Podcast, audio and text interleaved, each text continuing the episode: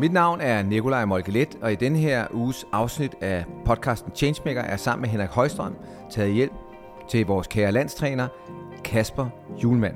Podcasten er produceret af organisationen True North, som sætter fokus på unge menneskers livsduelighed og evne til at mestre livet.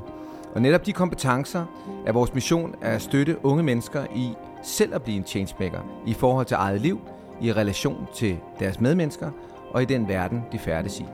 Hvis du er nysgerrig på at lære mere, kan du gå ind på truenorth.dk. Så vil jeg gerne have lov til at byde velkommen til denne her uges afsnit af podcasten Changemaker. Og i denne her uge, der har vi Kasper Julemand. Velkommen til, Kasper. Tak, mange tak. Og som altid starter vi med at definere, hvad er en changemaker for os? En changemaker er et menneske, som gør en social forskel. Et menneske, som er villig til at følge sin passion for at skabe resultater med betydning for andre. Et menneske, der er en rollemodel inden for sit felt, og hvis eksempel kan tjene som inspiration. Et menneske, som sætter handling bag sine ord og virkelig gør idéer. Et menneske, som engagerer andre til at gøre en forskel og bruger sin kreativitet til at løse problemer i verden. Tak fordi du vil deltage, Kasper. Oh, wow, tak. Selv tak. Og jeg vil gerne starte med at, at, at motivere, fordi øh, jeg tror første gang, jeg for alvor støder på dig, hvor, hvor jeg bliver opmærksom på din eksistens i verden. Øhm, jeg har aldrig været den helt store fodbold- eller øh, sportsfan i at kigge på det. Jeg elsker at lave det, men jeg har ikke været så meget at kigge på det. Øhm, men jeg kan huske, at det kommer frem i medierne, hvor jeg hørte et interview, øh, og det er mange år siden, hvor, hvor du introducerer hele det her common goal, det her med at give 1%, hvis jeg husker det rigtigt, rigtigt. af ens indtægt. Og jeg ved også, i, så hvis jeg husker rigtigt, så i FC Nordsjælland var der også sindssygt mange af spillerne, som øh, fulgte trop for at give noget til verden. Og det, gjorde, det, det spillede mine øjne op, fordi det var ikke noget, jeg forbandt med fodboldverdenen, som for mig handler sindssygt meget også om penge, men øh, nogle mennesker, som faktisk gerne vil bidrage og give tilbage. Øhm, Udover det, så har jeg jo haft fornøjelsen for nogle år siden, da du var cheftræner i FC Nordsjælland, hvor vi talte om noget samarbejde mellem FC Nordsjælland og True North i forhold til allerede på daværende tidspunkt, da I var blevet danske mestre. Hele den her filosofi om at sige, at I gerne vil give folk en øh, faglig uddannelse, øh, I gav dem alt det fodboldtekniske, men I gav dem også personlig udvikling. Fordi det at blive rustet som menneske, det er ligegyldigt, at man står inden for kridtstregerne på en fodboldbane. Men hvordan lever man et godt liv, når fodbolden er jo også en eller anden dag, den bliver lagt på hylden. Så på mange måder har du været en fantastisk inspirationskilde. Ikke kun for mig, men det ved jeg også for, for det danske folk. Og det kommer vi til at tale mere om, hvad der er, der driver mennesket Kasper Julemand. Men øh, overfor mig, der sidder Henrik Højstrøm.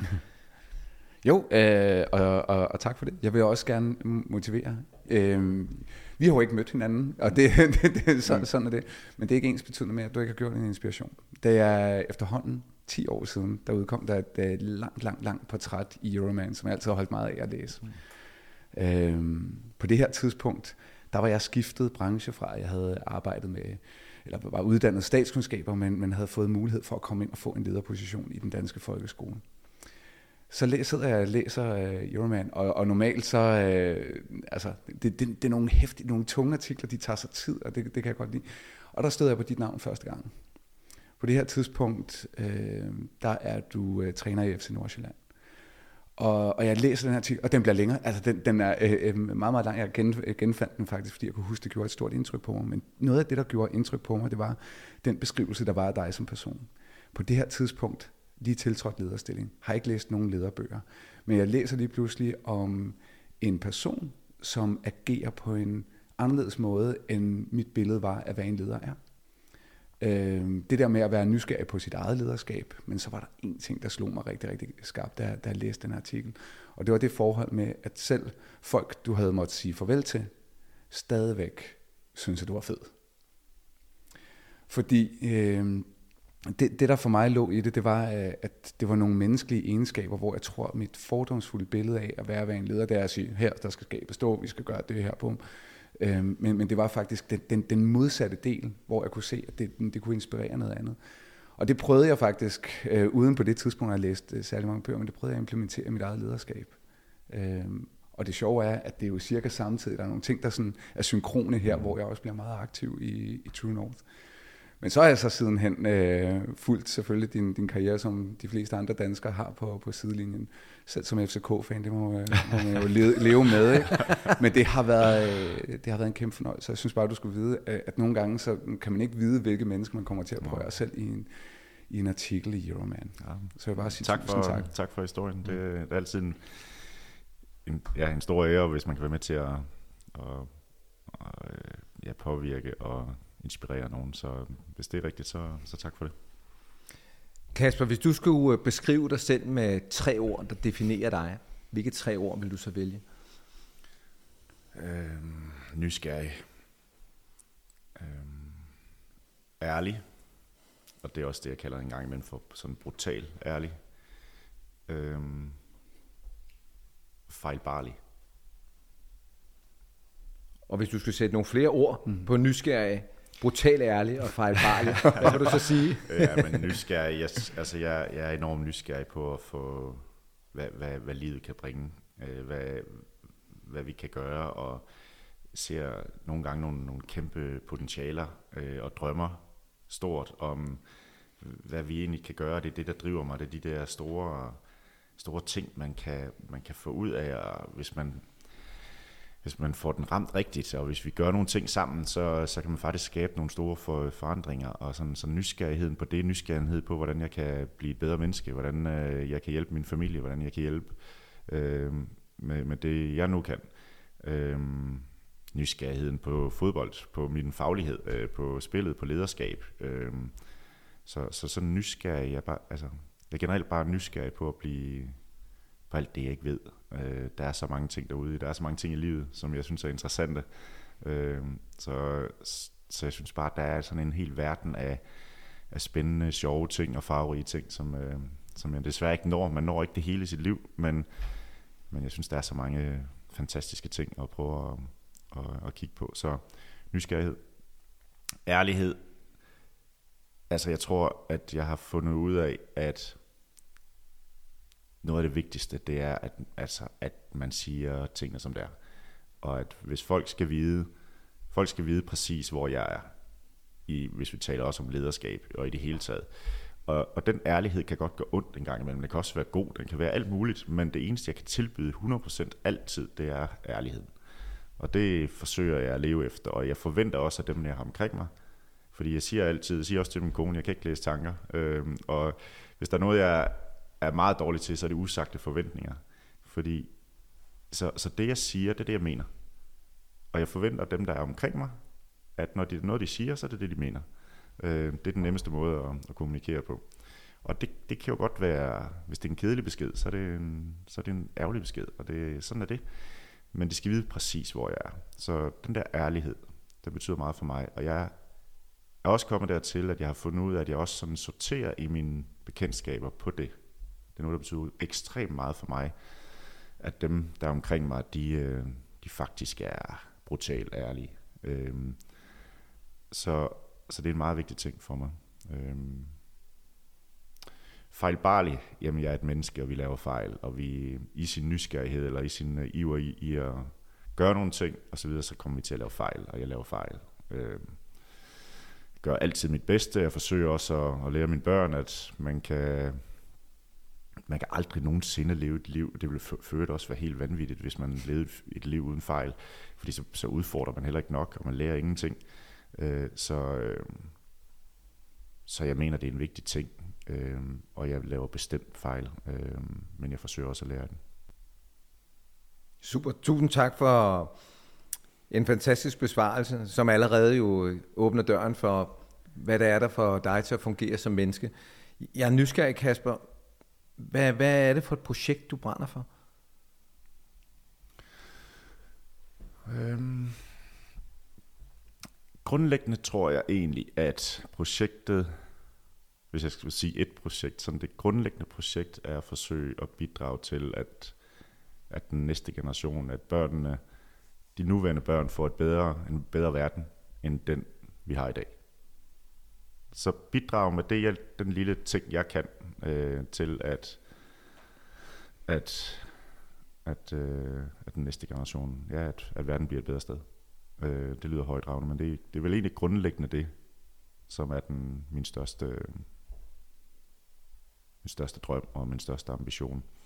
Og i det, så ligger der så en masse ting. Øh, der, hvor jeg har noget at gøre, det er jo lige nu sådan rent fagligt, der er det fodbold, øh, og der er det, der er det landsholdsfodbold. Det drejer sig om, jeg har sagt fra starten af, at projektet går ud på at det er sådan lidt todelt. Da jeg startede, sagde jeg, at det var for det første med at få skabt en kontakt til befolkningen.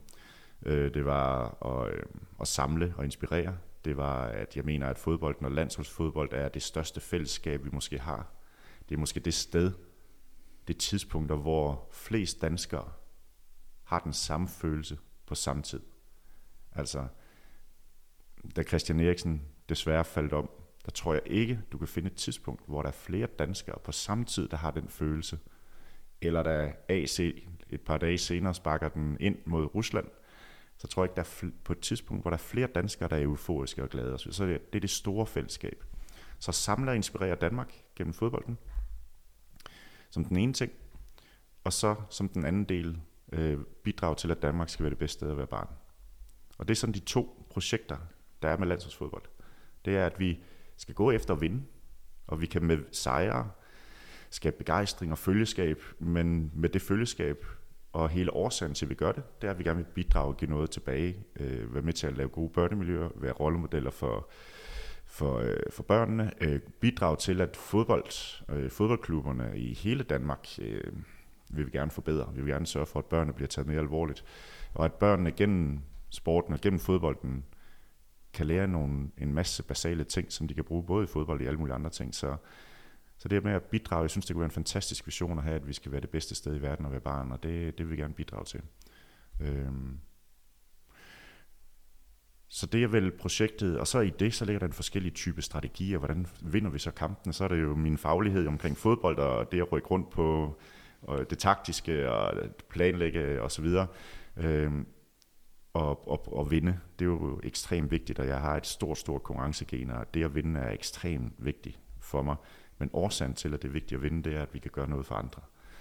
Øhm, så er der det, at hvordan får vi så skabt det her? Øhm, så har jeg en, en, har brugt en del tid på, også jeg havde sådan et indløb til mit job på et års tid, øhm, at få realiseret en drøm om at få skabt et, kan man sige, et hjerte, øh, rent fysisk for dansk fodbold. Jeg har lige besøgt Portugal for eksempel, hvor min kollega Roberto Martinez øh, lige er flyttet til. De har bygget for ni år siden sådan en, det de kalder fodboldens by, lige uden for Lissabon, hvor man samler alt viden omkring børnefodbold, omkring talentudvikling, omkring hvor alle landsholdene er der. Vi har også i Danmark 17 landshold, piger, drenge, mænd og kvinder. Vi har lige fået nye opgørelser på medlemskab i Danmark. Der er 370.000 medlemmer, øh, aktive medlemmer i, i dansk fodbold. Øh, træneruddannelse videre. Men skabe et fysisk sted, det er jo et helt paradoks, at vi ikke har sådan et sted i Danmark, hvor vi forsker i at spørge børnene, hvordan skal sådan nogle fodboldmiljøer se ud? Hvordan skal fodboldtrænere agere? Hvordan rent fysisk skal vi skabe de her rammer? Øhm, hvordan kan vi lave god talentudvikling? Hvad, hvad ved vi egentlig om, om fodbold? Og så sørge for at få det spredt ud til hele landet. Øhm, det er sådan nogle steder, sådan et, nogle fodboldcampus, som man har i de fleste, jeg tror det er 88 lande på top 100 i FIFA, har sådan et sted. Øh, og vi har det ikke i Danmark. Det er et kæmpe paradoks for mig, og det er noget, jeg drømmer om at få, få skabt. Øh, og det er vi heldigvis ret langt med. Det har nogle spændende perspektiver. Og i alt det der ligger der jo, det er jo en strategi, det er jo, en, det er jo, det er jo sådan en handleplan frem mod at opfylde drømmene om at samle og inspirere, og om at gøre Danmark til det fedeste sted at være barn. Når jeg sidder og lytter til dig, så øhm, er det jo voldsomt inspirerende, og jeg bliver simpelthen nødt til at spørge dig, hvor det startede hen, det større formål. Nå, men fordi hvis, når man lytter til det, så, så er det jo ikke lige til at gætte, uh, som, uh, som fodboldtræner og som uh, landsholdstræner nu, uh, jeg hørte jo næsten sige, at fodbolden er et middel til at nå et større mål fordi der er noget, der er vigtigere. Og så spørger jeg, hvor er det startet hen? Det må jo starte et eller andet sted hen i dit liv, at det her større formål, det er vokset ud af dig. Ja, altså jeg tror godt, jeg kan sætte nogle ord på det. Altså jeg tror, den, da jeg startede med at være træner, der kom jeg lige med sådan en uh, syv knæoperationer fra, fra min egen spillerkarriere, og kunne ikke, jeg måtte stoppe med, jeg kunne ikke løbe mere, da jeg var 26. Øhm, samtidig har jeg læst øh, på universitetet, for jeg vidste godt, at der var den der fodboldkarriere, det var nok, øh, der var nok truet af, af de der skrøbelige ben, jeg havde. Og, øh, og så da jeg startede med at være, være træner, der handlede alt for mig om at vinde. Så jeg tror, jeg, jeg, jeg kan sige det sådan, jeg brugte 17 år af mit, af mit liv, øh, samtidig med, at jeg havde børn, og havde, jeg havde to forskellige jobs på et tidspunkt, både som træner og som, som underviser, og var med til at starte en skole osv., men jeg, jeg arbejdede hele tiden, og, og det, der var inde i mit hoved i de første 17 år som træner, det var en eneste ting, det er, hvordan kan vi vinde? Øh, så jeg har tænkt meget på alt det fodboldmæssige, prøve at se, om jeg kunne komme foran nogle andre, bruge, øh, bruge alle mulige øh, ting. Jeg, jeg, jeg, jeg var nysgerrig på, hvordan øh, jeg har altid kun været i små steder. Øh, og det er kaffemaskinen, der lige buller. Øh, jeg har altid været mindre steder end, end, øh, end de bedste, kan man sige, som har haft flere midler. Øh, jeg har været et sted i Lyngby, hvor vi gik konkurs, og hvor vi lige pludselig får trukket, trukket tæppet væk under hele organisationen, og jeg kommer tilbage og er ansat i en forening, eller ansat, jeg fik nogle håndører for at komme hele dagen. Øh, men det var så vores laboratorium, hvor vi fik lov til, at vi fik nøglerne, og vi kunne få lov til at lave alt muligt. Øh, meget sjovt at tænke tilbage på. Øh, jeg fandt nogle unge, som øh, jeg var i Lyngby, og mig og så en, der hed, hed Biver, der vi forsøgte sådan at kigge os rundt omkring, hvem ville ellers også gerne arbejde 60 timer uden at få noget for det. Øh, så vi fandt en fyr, en langhåret fyr inde i B93, der hed Thomas Frank, øh, som nu er manager i Brentford. Vi fandt øh, Johan Lange, som, som nu er teknisk direktør i øh, Aston Villa, måske har det største fodboldjob til os alle sammen. Øh, Niels Frederiksen tog vi til, som lige har været i Brøndby. Så vi, vi sad jo sådan nogle gutter derude i, øh, i Lyngby, og det var jo vores laboratorium. Vi lavede videoanalyser, vi arbejdede med spillet, vi arbejdede med, med talentudvikling, vi arbejdede med det hele. Vi lavede øh, kultur, vi lavede... Så vi fik lov, der var plads. Men det hele handlede om en ting, det var at komme tilbage til Superligaen, og det var at vinde, og det var at lave landsholdsspillere, og det var, hele mit hoved har bare været fyldt af at vinde. Kommer til Nordsjælland, det eneste jeg tænker på, det er at se, om man kan lave et, et hold, der er nummer 9 eller 10 på budgettet, så man kan vinde et mesterskab. Øhm, det var det eneste, jeg tænkte på. Hvordan kan vi lave et mesterskab? Hvordan kan vi, øh, hvordan kan vi slå dem? Alle dem, der siger, at det ikke kan lade sig gøre at spille på den måde, der, jeg har jo altid fået at vide, hvordan kan, man, hvordan kan du tro, at man kan spille som, som Barcelona, vi er i Danmark, eller altså, det er jo naivt og romantisk og alt muligt. Og, så jeg har kun tænkt på en eneste ting, det var at se, hvordan kan vi vinde. Øhm, og det tager mig den ene dag til den anden. Vi vinder mesterskab, vi kommer i, vi vinder to pokaler, vi vinder mesterskab, vi bliver nummer to og nummer tre. Øhm, og lige pludselig har jeg mulighed for at komme komme til udlandet forskellige steder. Jeg kommer så til Bundesligaen øhm, og oplever, vi kunne fortsætte faktisk de første ni kampe i Bundesligaen igen en mindre klub i Mainz. Og de første ni kampe taber vi ikke og ligger nummer 1, 2 og 3 i hele den der periode. Og så begynder der ellers at opstå nogle ting i den klub, som, øhm, som var totalt desillusionerende for mig i forhold til, til lederskab, og hvordan jeg sådan passer ind med et samarbejde med et, et ejerskab eller en, en, en sportsdirektør, og mine, min moral og min, min etik bliver sat voldsomt under pres, så jeg skal finde ud af, om det er noget, jeg kan være i det her, og kæmper hele det efterår, det første efterår der, og hen over julen og så videre med mig selv. Øh, og ved ikke, hvad jeg skal gøre af mig selv, fordi jeg, kan, jeg skal være lojal, men jeg kan ikke, jeg føler ikke, at jeg, at jeg er det rigtige sted. Så der kæmper jeg rigtig meget med, hvor er mine grænser for, hvad jeg kan gå med til. Og jeg finder, finder jo endnu mere ud af, hvor, hvor vanvittig den her fodboldverden er, og hvor mange mørke sider der er, og bliver i tvivl om, jeg passer til den egentlig. Øhm, finder ud af nok også, at der er få steder, jeg, jeg passer til.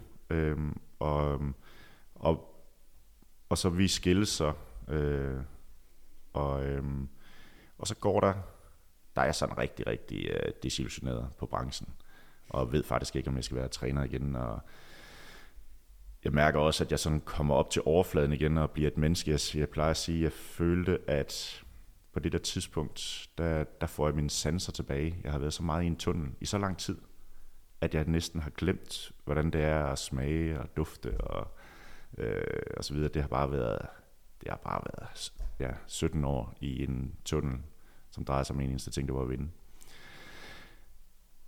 Og der går der så lidt tid, hvor jeg er sammen med min familie og tager ud og rejser, og øhm, samtidig kæmper med at komme fri af den klub, som, øhm, som jeg var i. Øhm, og der stod jeg så ind i, jeg får en masse tilbud forskellige steder fra i Europa, og jeg har en, øhm, en, øh, en bror, som, som, øh, som er udviklingshemmet, og på det tidspunkt, det var også sådan en ting, som jeg også havde glemt at tage mig ordentligt af, i al den der tid på at finde ud af, hvordan fanden vinder man. Øh, og så kunne jeg mærke på mig selv, da jeg finder frem til livet igen på en eller anden måde, at jeg skal, jeg skal være noget mere også for min bror, jeg skal sørge for at være der, og øh, mine forældre har gjort det fantastisk, øh, men, men jeg, har ikke, jeg har ikke været der nok, synes jeg selv. Øhm, så jeg besluttede mig for, at jeg skal hjem igen, selvom jeg har en masse mulighed for at blive ude. Og der kommer så kontakt, så jeg, fordi jeg har haft en kontakt til Manchester City, øh, og hele den der group, som hedder City Group, øh, og de, øh, de siger, så tror jeg, vi, tror, vi har en, en, du lige skal møde. Og så kommer jeg så i kontakt med en fyr, der hedder Tom Vernon, som, øh, som har lavet en, en NGO i Afrika. Han blev sendt til Afrika som, øh, som scout for Manchester United og skulle scoute spillere i, i Vestafrika. Øh, og endte op med at adoptere et par drenge og øh, lave en skole. Og derfra han så på det tidspunkt, sådan en, en 16-17 år, opbygget en større og større organisation, har lavet et, et, øh, et fodboldcampus i, i Ghana. Man har mange forskellige skoler i hele Vestafrika med det ene formål at hjælpe flest mulige børn. Øh, og ham kommer jeg så i kontakt med, møder ham i Manchester, øh, i Manchester City, og et par dage senere flyver vi til Ghana, øh, og jeg ser det der sted. Øh, og hans drøm var på det tidspunkt, at at øh, købe en fodboldklub, professionel fodboldklub, øh, som skulle vinde, men som havde det formål at skulle hjælpe flest mulige børn. Og der tænkte jeg, okay, det er tilpas skørt, øh, men tilpas fantastisk. Øh, selvfølgelig, altså, man kan jo godt kombinere ens ambition om at vinde med at vil gøre noget godt for andre. Øhm, og det er måske hele årsagen. Er det ikke det, vi måske mangler? Det er i hvert fald det, jeg manglede. Altså en mening med jagten på trofæet. Øhm, fordi når du står med trofæet, så er det jo totalt fedt, og jeg har det også godt med at stå med trofæet, men jeg har nok, der fandt jeg så ud af, at jeg manglede måske en mening med det. Øhm, så øh, kom så med i den proces, som så endte med, at, at Tom og Right to Dream købte FC Nordsjælland, min gamle klub. Øhm, så selvom man siger, at man ikke skal krydse sin spor, så blev jeg så overbevist om det, at det ville være en god idé at komme tilbage. Øh, så med et nyt ejerskab, et helt nyt setup og med en helt anden øh, tilgang, men lidt noget, jeg, altså klubben, som jeg kendte, men med et helt andet ejerskab og en helt anden mening bag. Og var så med i de første år i, i det projekt, som jo stadigvæk buller Øh, løst ud af. Så jeg vil sige, min egen udvikling og mødet med Tom øhm, har gjort har, har gjort mig helt sikker på mig selv i forhold til, at det at være ambitiøs og vil vinde og opnå noget, kan godt kombineres med generøsitet. Øh, og jeg tror faktisk, det er vejen frem for verden. Det er stadigvæk det er ikke noget, som virksomhed er det godt at have en ambitiøs holdning til at ville have en bundlinje og ville, ville skabe resultater. Men det skal kombineres med generøsitet, og man hjælper andre. I det øjeblik, man hjælper andre, så giver det mening. Øhm, så nu er jeg blevet meget mere sikker på, hvad, der, hvad jeg passer til. Og det har været med hele den tilgang, at jeg er gået ind i landstrænerjobbet, det er, at vi skal vinde. Øh, vi skal komme så langt med det. Men vi skal sørge for at være generøse og vide, hvorfor vi er her. Og det er for andres skyld. Og hvis vi kan hjælpe andre, så, så giver det mening med det hele. Du må, du må have hørt det før. Du er en fantastisk historiefortæller.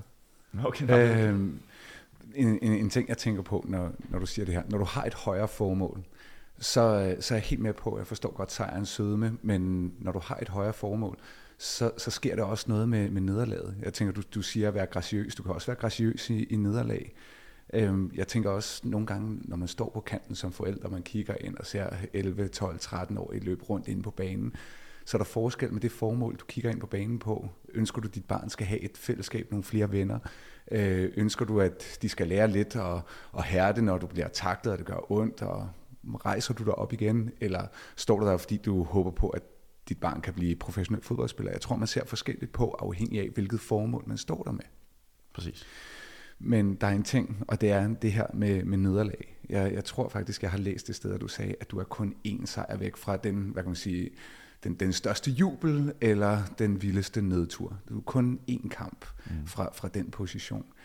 Men jeg bliver enormt nysgerrig på, hvad har du lært af dine nederlag? Og er der nogle særlige øh, læringer, du har trukket ud af? Altså jeg tror faktisk, at nederlagene har været der, hvor jeg har lært allermest. Mm. Øhm, og det er lige fra den sæson, hvor vi vinder mesterskabet, der har vi fem nederlag. Og jeg kan nærmest huske dem alle sammen. Øh, og jeg lærte noget ved dem alle sammen.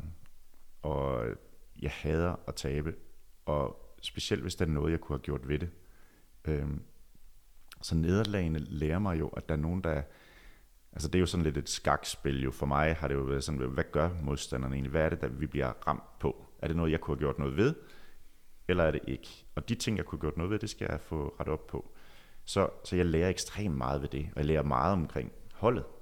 Øhm, jeg håber jo på, at jeg har lært meget. Nu sidder vi her tre dage senere, at vi har tabt til, til Kazakhstan, som, hvor vi fører 2-0 og taber i de døende minutter.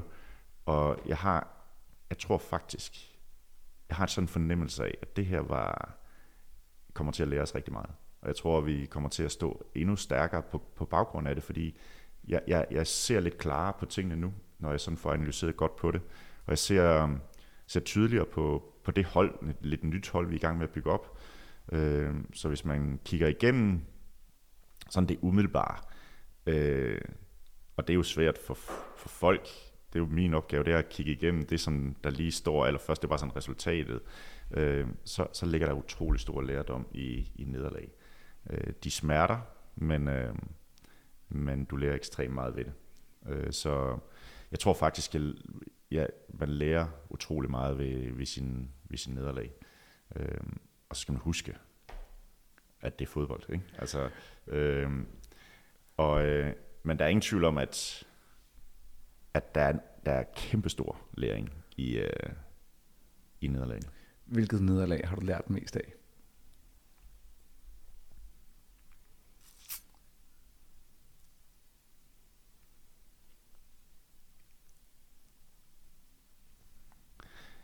Ah, der må jo, altså det er jo, der tror jeg egentlig, det har ikke så meget med fodbolden at gøre, men altså, vi taber til Finland i den kamp, hvor Christian Eriksen, han, øh, mm. han øh, går til jorden, og hele den situation, det nederlag, eller den situation, øh, er vel det, det, det nederlag, den kamp, hvor der har været, hvor der har været mest læring i. Kasper, på Camp True North, hvor vi øh, hjælper tusindvis af teenager med at mestre et godt liv. Og når jeg lytter på dig, så, så tænker jeg jo, at øh, jeg synes, det, den måde, du fremstår for mig, det er jo det her med en erkendelse af at sige, det vigtigste, den vigtigste kamp, du spiller i livet, det er at lære at vinde dig selv som menneske. Det er at lære at blive et ordentligt menneske. Og når du lærer at få den kontakt med dig selv, så er det også meget nemmere at være generøs og give til verden, fordi du finder ud af, at verden den er i overflod, når du først har fået kontakt til den del af dig selv. Og det er jo fantastisk, at du bruger sporten som et middel til at formidle det budskab, og til at hjælpe utrolig mange børn til at komme på den rigtige kurs i en kompleks verden. Det er jo noget af det, vi også ønsker i, i True North, at hjælpe unge mennesker. Og vi har en øvelse, mm. som vi uh, inviterer de unge netop for at, i processen, for at lære dem at vinde sig selv som menneske så har vi en uh, lille øvelse, som jeg gerne vil kaste over til Henrik, som han gerne vil introducere dig til, som vi inviterer dig til at gennemføre. Okay. Og, og, og det drejer sig om netop at mærke fællesskabet med, med andre unge, og, øhm, og måske også en gang imellem mærke, at man ikke er alene. Fordi man finder ud af, at der er også andre, der har de tanker, eller synes, det her er udfordrende, eller det her det er fedt. Øh, man kan både dele begejstring og nogle af de ting, der er svære. Så derfor så har vi en øvelse, den var kun tre minutter. Og øh, de tre minutter, det er din tid. Og den foregår på den måde, at du får lov til at starte en sætning med ordene, hvis du kendte mig bedre, så vil du vide at. Herefter får du selv mulighed for at fylde ud, hvad end der kommer ind. Hvis du løber tør for ord, så må man starte forfra igen og sige, hvis du kender mig bedre, så vil du også vide at. Mm. På den måde, så, øh, så respekterer vi også, når vi laver den med, med unge mennesker, så respekterer vi, det, det er deres tid, og, og er til stede og nysgerrige og lytter i, i den situation. Det vil Nikolaj og jeg også gøre. Øhm, nu sagde du det før, og øh, ikke at jeg skal leve øvelsen, men hvis du kender mig bedre, så vil du vide, at da Eriksen ligger der, så gjorde det noget særligt med mig, fordi jeg så i et splitsekund noget, jeg havde set før. En af mine studerende inden for universitetet faldt om på stedet, mistede øh, hjerteslag og, øh, og åndedræt, og vi gik i gang med at, øh, at genopleve. Det gjorde vi i øh, næsten 15-20 minutter, før de var over for hospitalet. Øh, og så kom de, og der kom elektroder på, og hun kom i gang igen. Wow. Øh, da jeg så Eriksen ligge der, så tænkte jeg, at det der havde jeg set. Mm. Øhm, men på en eller anden måde, så, så noget jeg havde oplevet, det, det, det var vi fælles om som nation. Mm. Og på en eller anden måde, så rejste vi os derfra. Derfor så nogle gange, så er nederlagene også grund til, at livet føles så fantastisk smukt og sødt. Og skal vi nogle gange også acceptere det næste. Det var, hvis du kender mig bedre, så vil du vide, at det har jeg oplevet. Men det handler ikke om mig. Det, handler, det, handler, det kan vi godt. Det var meget, meget smukt. Nej, men, men, øh, men og jeg har det fået er... rigtig mange historier som dem der. Ja. Fordi, øh, altså, Christian er jo desværre en af mange, ja. som noget sker for. Og en af de positive ting ved det her, det er jo faktisk, at øh, der er kommet mange flere hjertestarter, mange flere hjerteløber, mm. og Øh, så, øh, men der er utrolig mange, der har haft det. Det, det man heller ikke tænker over måske, det er, at der er faktisk mange af vores spillere, der har prøvet det, der har set mm. det før. Det vil sige, alle de uh, traumer, alle de ting, som der, de, har, de har set før, det kommer jo op til overfladen. Så, det, så meget, meget få har jo egentlig prøvet at forstå og sætte sig ind i, hvad det egentlig betyder for sådan nogle, sådan nogle spillere der, der, der oplever det. Og nu er det også fordi, at nu kan jeg mærke, at den lige connected før, så, så jeg synes, du skulle vide, at, at det ville være en ting, jeg kunne dele, hvis jeg sad i den mm. øvelse. Mm. Men de tre minutter, det er dine. Og øh, er der nogle spørgsmål, jeg kan besvare, inden vi... Øh... Nej, jeg prøver. Okay, værsgo. Jamen, hvis du kendte mig bedre, så, øhm, så tror jeg, at man øhm, vil opleve, at det, der betyder allermest for mig, det, det er, det er, det er min nære familie. Det er jo min, det er min kone, det er mine børn, det er min øh, søster og bror og, min, øh, og mine gode venner. Øhm, og når det er sagt, så tror jeg også, hvis man, har, hvis man kendte mig bedre, at jeg har haft besvær med måske at indse det hele tiden, og være opmærksom på, at det er det, der er det vigtigste for mig, fordi jeg har løbet ud af nogle tangenter i min iver på at på at vinde og på at udvikle mig og på, at, sådan, på min passion. Nogle gange er din passion også noget, der trækker dig væk fra din, det, som betyder allermest for dig. Så det, så det er ikke sådan, at jeg, jeg føler, at jeg har levet overensstemmelse med det, som er det vigtigste for mig altid. Og det er igen en af de der erkendelser, man får i løbet af livet, at man skal huske på, hvad det er, der er det vigtigste, og hvorfor du er, du er her. Og også se igennem, at det er ikke altid, at man lever efter det, og du kommer til at komme på afveje nogle gange i dit liv.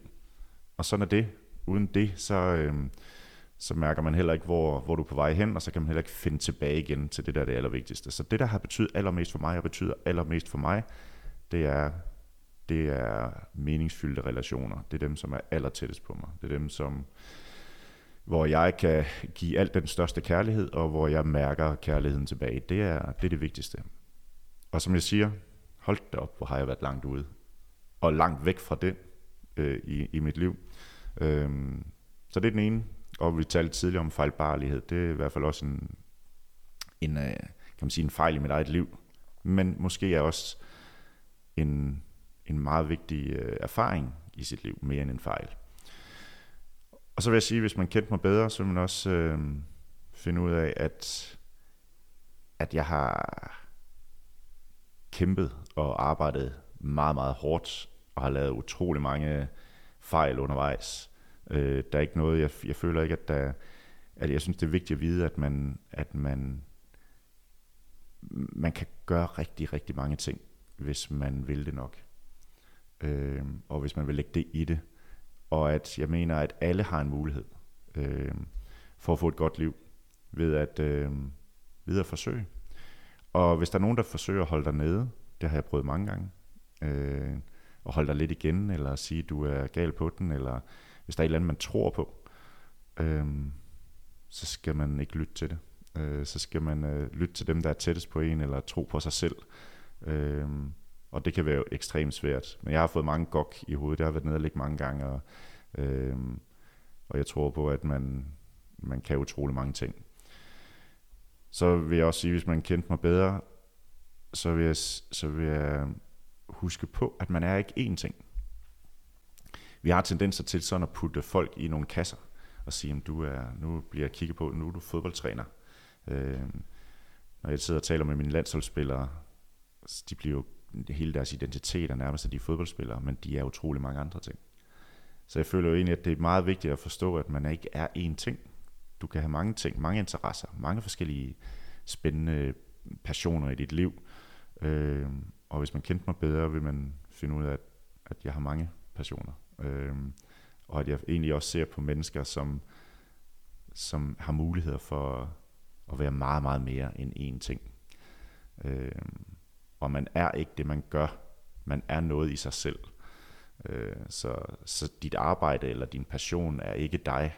Og det synes jeg også er vigtigt at, øh, at erkende også, når, eller finde ud af igennem sin barndom og sin ungdom og sit voksenliv, og finde ud af, at man er altså ikke bare én ting. Så hvis man kendte mig bedre, vil man nok finde ud af, at jeg tror på, at vi at vi kigger måske for kassetænkende, når vi kigger på mennesker. Og det har lært måske primært på grund af min, min udviklingshemmede bror, som, som er et af de mest fantastiske mennesker, som jeg har, er så heldig at være i nærheden af, øhm, som sådan har øh, været med til at forme mig øh, i mit syn på andre mennesker. Fordi han, han har jo lært mig, at hvordan er det, vi egentlig ser på, på, øh, på mennesker. Og når vi sådan dømmer nogen på at have talent eller ikke talent, eller du kan det, eller du kan ikke det, eller vi laver test på, på, på vores børn og unge og finder ud af, at de, de ligger et eller andet bestemt sted på en skala, eller et eller andet. Det er jo, det er jo en håbløs måde at, at vurdere mennesker på. Øhm, og det tror jeg, jeg har lært rigtig, rigtig meget gennem min, gennem min lillebror. Tusind tak skal tak. du have, Kasper. En ting, som, som jeg synes, du er, er rollemodel for, og jeg tror også, at, at, at øh, al den her kærlighed og positive vibrationer, du også har modtaget for det danske folk, det er jo nok noget at gøre med den her ærlighed, og det er tydeligt, at du har, det er lige før jeg vil sige, at jeg oplever, at du et eller andet sted har fundet hjem. Øh, du siger, i 17 år handlede det udelukkende om at vinde, og pludselig så tapper du ind i noget større formål, som faktisk resonerer fuldstændig med den kerne, som du er. Og derfor kunne jeg godt tænke mig, at du øh, fortæller fra dit perspektiv, hvad er et godt menneske for dig? Fordi altså en ting som sådan et ord, jeg vil sætte på dig, det er det der ordentlighed. Altså der er det her, det er ting, der skal være ordentlige. Altså, der er et, et, et ligeværd og nogle fantastiske værdier, og altså, værdidrevet er også noget, som jeg synes virkelig kendetegner hele den måde, du kommunikerer, og den måde, du gerne vil være leder på. Øh, hvilket jeg også synes bliver interessant at tale om ved dit syn på lederskab. Men lad os bare starte med, med det essentielle. Hvad er et godt menneske for dig? Eller blive et godt menneske? Jeg tror, der er forskel på, hvordan, altså, jeg er meget op, altså jeg er selvfølgelig optaget af, hvordan kan, jeg være, hvordan kan jeg være et godt menneske? Hvordan kan jeg bruge det, jeg er, til at være et godt menneske? Og det tror jeg ikke er det samme svar som, eller jeg, jeg mener ikke, at det er det samme som dig, eller som dig. Altså vi, vi er forskellige, og vi, jeg tror, det vigtigste er i søgen, eller hvad man skal med sit liv, er egentlig at forsøge at blive så godt et menneske, man kan. Og, og finde ud af, hvad, hvad gør mig glad, hvad gør mig lykkelig, og hvordan kan jeg bruge mig selv. Jeg tror egentlig også, i hele den der søgen, som jeg talte om tidligere, jeg stødte ind i et Aristoteles uh, citat, som, som sagde noget i retning af, at, at i det øjeblik, man, man finder ud af, at det du kan, og det du er, når det krydser noget, andre mennesker har brug for, så giver det livet mening. Og det tror jeg egentlig er meget essentielt. Det er det mit yndlingscitater. Okay. det tror jeg egentlig er meget essentielt i forhold til at få skabt den mening. Alting er ikke lykke men, men menings, det meningsgivende gør, at man, man føler, at man kan gøre noget for andre. Og det tror jeg, det tror jeg, det er i hvert fald afgørende for mig, og jeg tror, det er afgørende for mange, at, det, at, at man kan mærke, øh, at det, det jeg kan gøre, at mit arbejde, eller det jeg er, det er faktisk med til at, at hjælpe andre. Øhm, ja, ordentlighed. Men øhm, men, men jeg tror primært det med at finde ud af kernen i sig selv, hvad, hvad tror jeg på, hvem er jeg egentlig, og hvordan kan jeg være med til at gøre noget for andre. Så det kan komme ud i mange, mange forskellige afskytninger. Jeg kender mange, der har et godt liv, som ikke ligner mig, øh, og som ikke har de samme øh, værdier. Men det, at man finder ud af, hvilke værdier man har, eller hvad med det, er, man tror på, og, øh, og søger det måske, øh, det tror jeg er med til at give en afklarethed i sit liv. Øh, så man, kan man sige, nu er du lige at finde hjem. Jeg tror aldrig, at man sådan, jeg, jeg finder i hvert fald ikke sådan helt hjem. Det er jo hele tiden sådan en, en rejse. Du er hele tiden på en rejse. Du er hele tiden på vej hen imod, simpelthen, hvordan kan jeg gøre noget, der er endnu bedre, eller hvordan kan jeg... Øh, der er jo hele tiden bump på vejen. Der er jo hele tiden udfordringer. Men jeg tror i stor udstrækning, det handler om at, at finde mening. Apropos det at være et ordentligt menneske, ordentlighed og finde mening. Hvis du skulle sige noget om din grundtanke af det at være leder? Øhm, jamen der, der tror jeg, at det først og fremmest handler om identitet. Altså hvis man kigger på, øhm, har sådan en, sådan en, en, kan man sige, en måde at arbejde på, hvor man siger, okay, ja, den identitet, jeg har, det jeg tror på, som vi lige har snakket om, i forhold til øh, at øh, være generøs, i forhold til at være ærlig, i forhold til at arbejde med tillid, øh, osv. Hele den identitet, øh, jeg har, skal gerne passe med den organisation, jeg er i. Så hvis den organisation, jeg er i, har den identitet, eller jeg kan selv være med til at præge det, så har man en identitet. Det næste er så det, jeg kalder, det kan være spillestil, eller det kan være filosofi, det kan være adfærd på en, øh, det skal passe til den identitet. Øh, så man skal skabe nogle rammer, så alle medarbejdere, alle folk i huset, alle dem, der er her, føler, at de kan være sig selv, med alle de ting, de har i sig, så de kan hvile i den, de er, som passer til den identitet, som vi har. Og så inden for det, så, øh, så skal der selvfølgelig være den, øh, den retning. Øh, og så tror jeg, for mig, der handler det meget om at, at hjælpe i mit lederskab. Jeg, jeg mener, jeg er her for at hjælpe. Øh, hjælpe mine ansatte, hjælpe mine øh, spillere til at opnå resultater, men at de i, sig, i sit eget liv og med sin egen personlighed kan hvile i, at det de er, og det de gør, det er det, det, er det rigtige. Så kan jeg guide, jeg kan være med til at hjælpe dem, men, øh, men skabe de rammer for, at de kan være sig selv. Øh, så tror jeg i høj grad, at, at lederskab Øh, handler om at være autentisk, altså være sig selv så meget som muligt, og et godt lederskab kommer i lige så mange afskygninger, som der findes mennesker. Øh, men det handler først og fremmest om, at, det er, at man er genkendelig og tydelig. Øh, og, og et godt lederskab er først, når den autenticitet passer til den organisation, man er i, og det er et match, så, så bliver lederskabet meget, meget stærkere. Men egentlig at, være autentisk og skabe følgeskab, skabe retning, og så være hjælper. Jeg føler, at jeg er hjælper som leder. Og så at i øvrigt, at lederskab er et holdspil. Det er ikke et one-man band, det her. Det er lederskab er et holdspil, som jeg i øvrigt føler, at livet er et holdspil. Du, jeg ved fra, fra FC Nordsjælland, der var fire øh, værdier, nu skal jeg se, om jeg kan huske dem. Øh, det er jo holdånd, og det var mod, og det var dedikation, og det var glæde. Godt husket. Øh, hvad betyder fællesskab for dig? Fordi altså, en ting er at være et landshold, eller øh, FC Nordsjælland, eller Lyngby, eller Mainz, eller altså... Men du taler også rigtig meget om det store fællesskab, så jeg, jeg er nysgerrig. Altså, hvad, hvad er fællesskab for dig? En fællesskab, du kan lige så godt, for mig kan du lige så godt sige livet, øh, fordi jeg synes, vi som mennesker kun er noget i forhold til andre. Så, så fællesskab er jo, er jo ekstremt vigtigt, og øhm, det er jo lige fra sin familie til venner, til en organisation, til en arbejdsplads, til et fodboldhold. Og det er derfor, jeg synes, at jeg elsker fodbold, fordi jeg synes, det der spil og det der hold, det er sådan en sådan et billede på livet. Jeg synes, jeg kan forklare alt gennem fodbold.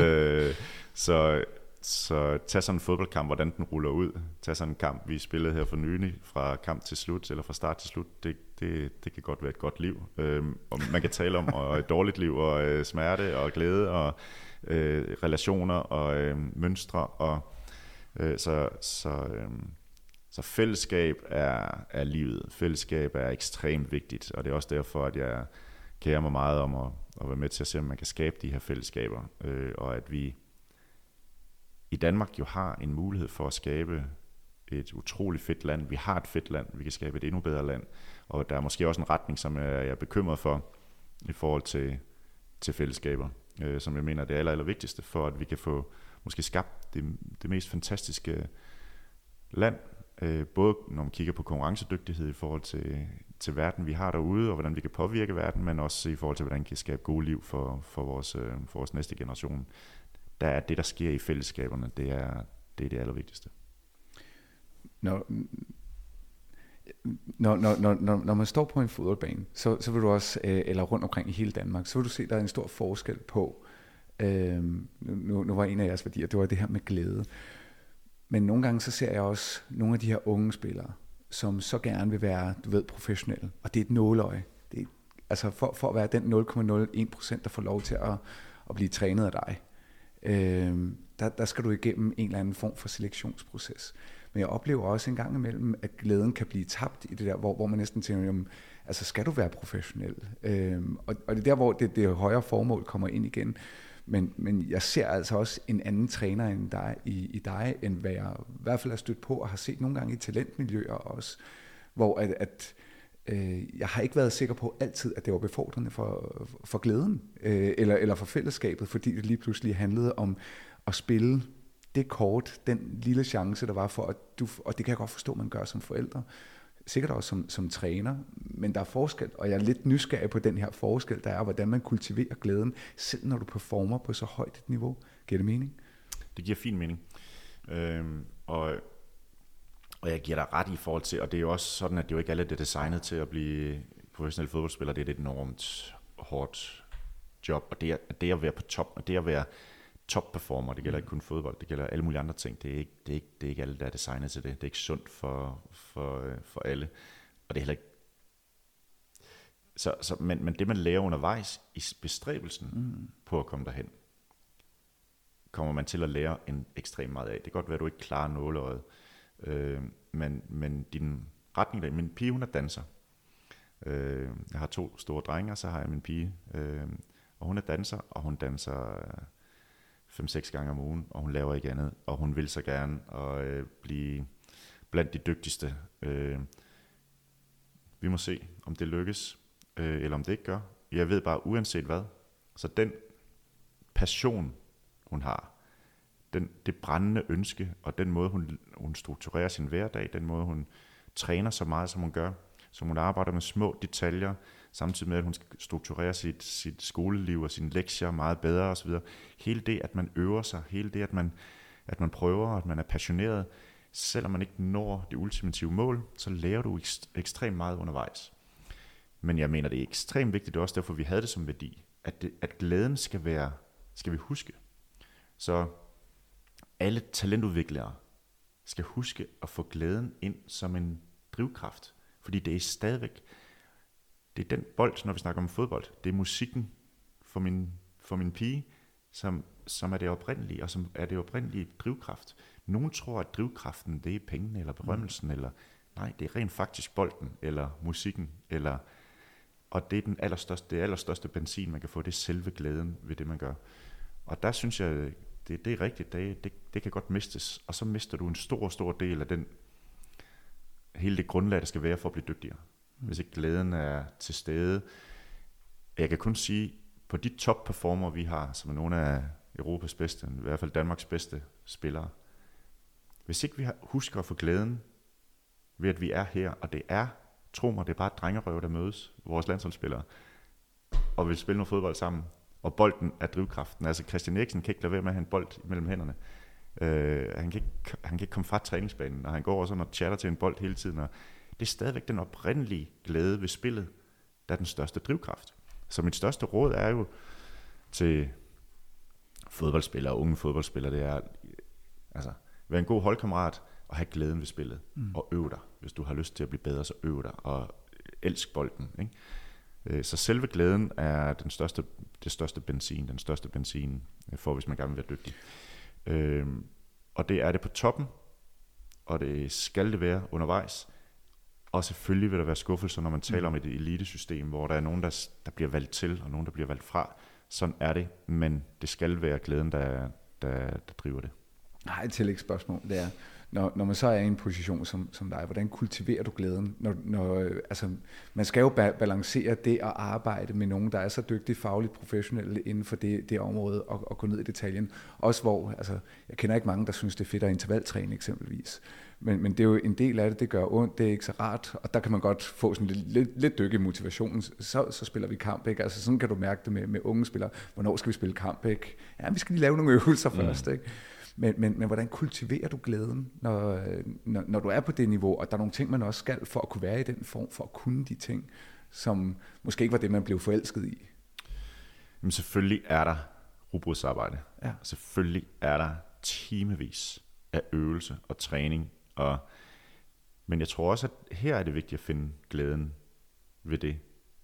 Og mærke. Jeg, jeg bryder mig for eksempel ikke om uh, sådan nogle lad os sige, hvis vi taler om sundhed, så har man sådan nogle, man, øh, vi vil gerne have folk til at motionere 45 minutter om dagen, og det, det, er, sådan, det er noget, man skal gøre. I stedet for at mærke, og vi får idræt ind tidligt i vores liv, og kan mærke, hvor fedt det er at bevæge sig. Altså, at det kommer fra en glæde ved at mærke kroppen, og mærke bevægelsen, og mærke pulsen, der slår, og så når du sidder ude på cyklen, eller går, har løbeskoene på, at det er, det er det at være i det, der er selve glæden. Øh, men selvfølgelig er der rugbrødsarbejde, selvfølgelig er der sure timer osv., men, men glæden er, opstår eller bliver kultiveret jeg ved, at, øh, at vi skal være taknemmelige for at have lov til at have det job, vi har. Tænk en gang, og jeg, jeg, jeg viser billeder af børn, øh, som står og med deres bold. Ikke? Jeg viser nogle gange billeder faktisk af, jeg har et billede, som putter på en gang imellem af Yusuf og Pierre, som øh, er vokset op inde på Østerbro, øh, spillet i skjold, der er sådan et billede af dem, da de var små, hvor de sidder i et omklædningsrum, og så har jeg et, et, et andet billede af et omklædningsrum, da vi spillede mod Wales nede i, øh, nede i Amsterdam. Fuldstændig de samme to ansigter, bare da vi har banket Wales 4-0 til en EM øh, kvartfinale, og så de der to drenge, der sidder i skjold. Men det er de samme drenge, og det er de samme øh, mennesker. Vi, prøv at tænke på, hvor heldige vi er at få lov til at spille fodbold, og prøve at, at gøre noget for andre. Og, øh, så, så den der med at finde finde glæden i at være taknemmelig over, at vi kan, at vi kan være her, og vi kan gøre det, vi kan, det, vi kan. Det er en enorm, et, et enormt privilegie. Og så have det sjovt. Altså, der, der er nogen, der tror, at når vi er sammen med, med landsholdet, så, du ved, så er det sådan meget stringent, og vi står og er meget alvorlige. Så vi laver, vi har sådan nogle fun games, og vi laver alt muligt sjov blade også ude på banen, og vi har en, øh, en, øh, en spansk øh, fysisk træner, som er fantastisk til at sætte sådan nogle fun and games op. Altså vi leger helt vildt meget og konkurrere. Og, så der er så meget, øh, der er så meget leg i vores træninger også, som, som er med til at kultivere følelsen af, at kæft, det er sjovt det her. Øh, så det er drengerøv, der er sammen, der, gerne, der spiller for Danmark og spiller for børnene, og det forsøger jeg at være med til at kultivere ved at fortælle historier, og ved at sætte det op og huske på, og være taknemmelig osv. Øh, og så, øh, så er vi selvfølgelig også dybt optaget af at vinde. Jeg tænker, om, om der er...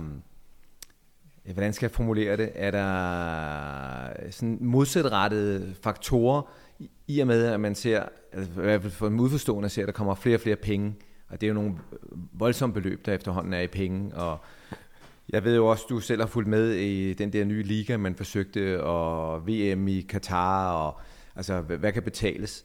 Og så hele den her, den her tilgang om, og sige, jamen øh, det skal være drevet af glæden, hvilket jeg synes er dybt inspirerende. Men hvordan tænker du, at det her med fodbolden, og der hvor fodbolden er på vej hen, hvordan integrerer det altså dine visioner om de værdier, som fodbolden gerne skulle være i stand til at kultivere? Altså det, at der er mange penge i sig selv, behøver ikke at være skidt. Altså det er ikke det, der gør det. Det er også derfor, jeg siger, at det der med, at man, at man som virksomhed går efter at skabe en stor, øh, altså stor bundlinje osv., det, jeg er indtil imod, at der er, at, at, man, at man går efter resultater, og der er en stor bundlinje. Hvis man giver noget tilbage. Og hvis at man bruger den platform, der er at have et spil som fodbolden, som er det største sociale fænomen, der findes i verden, hvor der er 300 millioner, der dyrker organiseret fodbold, og så en helvedes masse, der, der bare spiller. Øh, men det største sociale fænomen, der findes i verden, det er fodbolden, og det mener jeg ikke, vi behandler godt nok. Jeg mener ikke, at de, de store politiske, fodboldpolitiske institutioner behandler spillet godt nok. Øh, det er ikke, fordi der er mange penge, det må det gerne være. Det synes jeg er fantastisk, fordi så kan vi jo gøre endnu mere. Men jeg synes ikke, vi behandler det godt nok. Jeg synes ikke, vi, vi giver nok tilbage. Jeg synes, der er en fantastisk stor mulighed for at gøre noget for endnu mere, for endnu flere børn i verden. Øh, så, så det er ikke det i sig selv, at der kommer mange penge, men jeg synes ikke, at de store fodboldpolitiske organisationer behandler spillet respekt med den respekt, det skal til, for at hjælpe flere børn i, øh, og, og, og behandle spillets kraft rigtigt. Og det er blandt andet derfor, at vi i Common Goal, som jo er en, en fodboldfond, startet af Juan Mata, og en der hedder Jürgen Grisbæk, som, øh,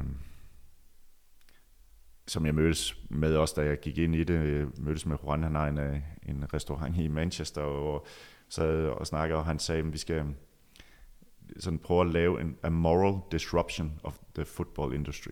Altså se om vi kan lave en, et modsvar på nogle af de, i hvert fald nogle af de træk, der er i uh, den professionelle fodbold, uh, hvor det ikke handler kun om profit og uh, handler om, Øh, hvor det ligesom er kun er det, der driver det, øh, men at vi husker på, at vi med den profit og med den altså kæmpe store markedsføringsplatform, vi har, og kæmpe store muligheder for at få øh, virksomheder til at gå ind i spillet, det synes jeg kun er godt, og det må gerne generere endnu flere penge. Profitten må gerne blive endnu større. Men det skal bruges til at gøre livet bedre på, i den her, på den her jord. Jeg synes, det vi har til fælles alle sammen, burde være, hvad kan vi gøre for den næste generation? Om du laver spåndplader, eller øh, medicin, eller hvad du gør, og man har, er i fodboldindustrien, så synes jeg, at det vi skal have til fælles, det er, at vi skal, vi skal gøre noget for den næste generation. Øh, og det forsøger vi også med Common Goal, som vi kan påvirke. Der er flere og flere spillere, der går med, der er flere trænere, der går med, øh, og se om vi kan få lagt det tryk op imod øh, de fodboldpolitiske organisationer, som jeg ikke synes behandler spillet med den respekt det, og med den kraft, det burde have. Jeg vil, jeg vil bare sige, du, du, du, du havde det for follow-up. Så... jamen, jamen, og jeg, jeg er så enig, og jeg synes, det er dybt inspirerende. Altså præcis, hvordan kan vi give tilbage, og hvordan kan vi være noget for den næste generation i de bidrag. Jeg havde sådan et begreb, der kom op i mit hoved, det med at være rollemodeller, fordi der er jo ingen tvivl om, at det at blive sådan en superstjerne, eller bare, altså, jeg ved det jo selv, prøv at jeg, jeg kan ikke lade være med at tænke nu, øh, apropos Højlund, som jo har haft en fantastisk, øh, jamen, debut, øh, scoret fem mål på to kampe, og så sidder jeg der og tænker, hold da op, jeg fik flidspræmie 1980 tilbage i HUI. Hvis jeg havde holdt fast, hvad kunne det ikke have blevet til? Øh, men det der med at være en rollemodel, øh, og jeg synes, jeg er super glad for at høre øh, fra mit eget personlige ståsted, og, det du siger, jamen prøv at de store politiske organisationer burde øh, varetage det her enorme, altså fantastiske brand og marketingplatform, for hvad, hvad, hvad kan vi skabe i verden. Og jeg tror, det var det, når jeg talte om den her kontrovers, der måske bliver imellem, hvad, hvor bevæger en, en, en hel, øh, et helt område sig hen, og hvad er de bærende værdier. En ting, som altid har generet mig i fodbold, nu bliver jeg simpelthen nødt til at stille det, det er, um, det er det, jeg ser mange af de der superstjerner, selv sådan eksempel Neymar, altså, som spiller fantastisk fodbold, ikke? og så rører man ham på skinbenet, og så ligger han og skriger. og jeg har så svært med det, fordi... Har, har du selv prøvet at få et spark på skinnerne? Jamen, ja, men, nej, jeg, ved, jeg, jeg havde ski, benskin, og jeg havde ikke... Nå, Nå, men jeg tænker bare, at men det, men noget af det, der, som... Altså, hvordan arbejder man med det? Når, altså, fordi det er måske noget af det, der, der, der trækker væk fra at, altså, unge spillere, der får rigtig mange penge. Og min oplevelse er, at der er meget film i fodbold. Altså i forhold til, når man ser cykelsporten, så ser man de her cykel, der falder af, og de brækker kravben, og så kører de stadig hele etappen, og så vil de gerne køre øh, næste dag. Hvordan arbejder man med det, når en, en, altså en, en, en helt fodboldverden bevæger sig imod og siger, men hvis vi skal vinde, hvordan arbejder du med det? Jeg tror for det første, det, det, det er sådan, øh, jeg synes, jeg ser det mindre og mindre, fordi også nu har vi fået det, der hedder VAR, hvor der sidder nogen og tjekker tingene igennem, og man bliver udstillet på kryds og tværs på det niveau, vi er på nu, når man gør det. Og der bliver, men der er meget stor forskel på, hvordan man ser på det. Moralen er jo forskellig fra Argentina til, til Danmark, øh, øh, fra forskellige steder i verden, fordi nogle steder, der er alt, hvad der kan gøres for, at man vinder, om det så er snyd og bedrag og hvad det måtte være, det gør man. Og hvis man vinder, så er, de, så er, man, så er man de kloge. Ikke?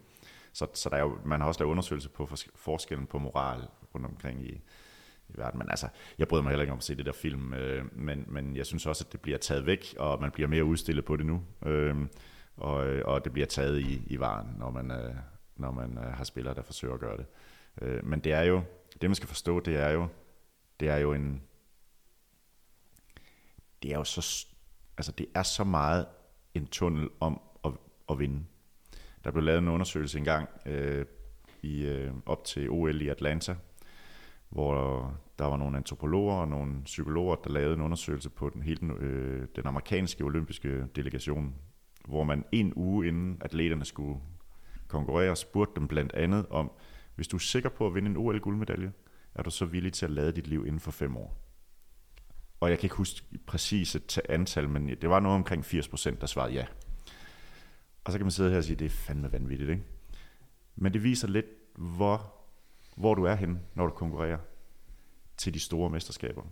OL-atleter, som har brugt hele deres liv på lige præcis den ene ting. Jeg kan forsikre at der er intet andet i livet på det tidspunkt, end den konkurrence. Og det er det, man har lavet målinger på, at når du er til et VM og VM og spiller de fodboldkampe osv., så er følelsen hos spillerne næsten ligesom en soldat og liv og død. Og det er jo et, det er vildt at forestille sig, men det er der, de er. Og det vil sige, en, der filmer, det er en, der, gør, der føler, at han gør, hvad han kan for at vinde kampen. Og det, det skal man også huske øh, i det her. Og det er derfor, det er så vildt, og det er derfor, det er så vildt at høre nogle gange, når, nogen, når jeg hører nogen sige, at man, spillerne, man, de vil det ikke engang nok, og man har, gør sig ingen anelse om, hvor ondt det gør, når man taber en kamp, eller hvor meget man vil det, og hvor meget de egentlig gør for at vinde de her kampe. Vel? Så, så det betyder utrolig meget for dem. Men tilbage til spørgsmålet, jeg bryder mig ikke om det. Øh, og øh, og øh, selvfølgelig skal det ud af det, og jeg synes også, at det er heldigvis er en af de gode ting ved VAR, det er, at de, de napper de der øh, skuespillere, der, der hopper rundt. Øh, men, men og tilbage til det med, om, om der er modsatrettede ting i det. Øh, jeg synes jo, at fodbolden, dele af fodbolden og de, nogle af de store politiske organisationer i fodbolden har fuldstændig misset øh, de partnerskaber, som ville kunne være med til at gøre livet bedre for, øh, og det vil sige, at øh, til EM, da vi er i parken og spiller mod Rusland, og du kigger på de partnerskaber, der hænger øh, fra UEFA, jamen, så er det TikTok, det var Alibaba, øh, der var flere kinesere, øh, der var Gazprom, der var Qatar Airways øh, til et EM. Øh, og så siger man, de betaler pengene. Jamen, hvem siger, at vores andre partnerskaber, store europæiske gode virksomheder, som også vil være med til at gøre noget godt for den næste generation, som tænker på, at de vil være med, men de vil måske ikke være med, hvis de andre er der. Så vi skal huske på, synes jeg, jeg synes, der er meget at komme med endnu. Jeg synes, der er meget, vi kan forbedre i fodbolden. Øhm, og, og nogle af de partnerskaber, vi håber på også, vi kan lave her i Danmark, det er også nogen, der kan være med til den dagsorden, der hedder, at vi vil gerne udvikle fodbolden til at skabe nogle rammer for vores børn, øh, som jeg tror kan blive helt unikke og helt fantastiske i verden. Øh, så, så der er helt sikkert modsatrettede ting i den her fodboldverden. Som jeg har fortalt før, jeg har været på vej ud af den, for jeg var desillusioneret. Men jeg har fundet en vej, hvor jeg siger, at jeg tror, at vi kan være med til at gøre noget godt med den.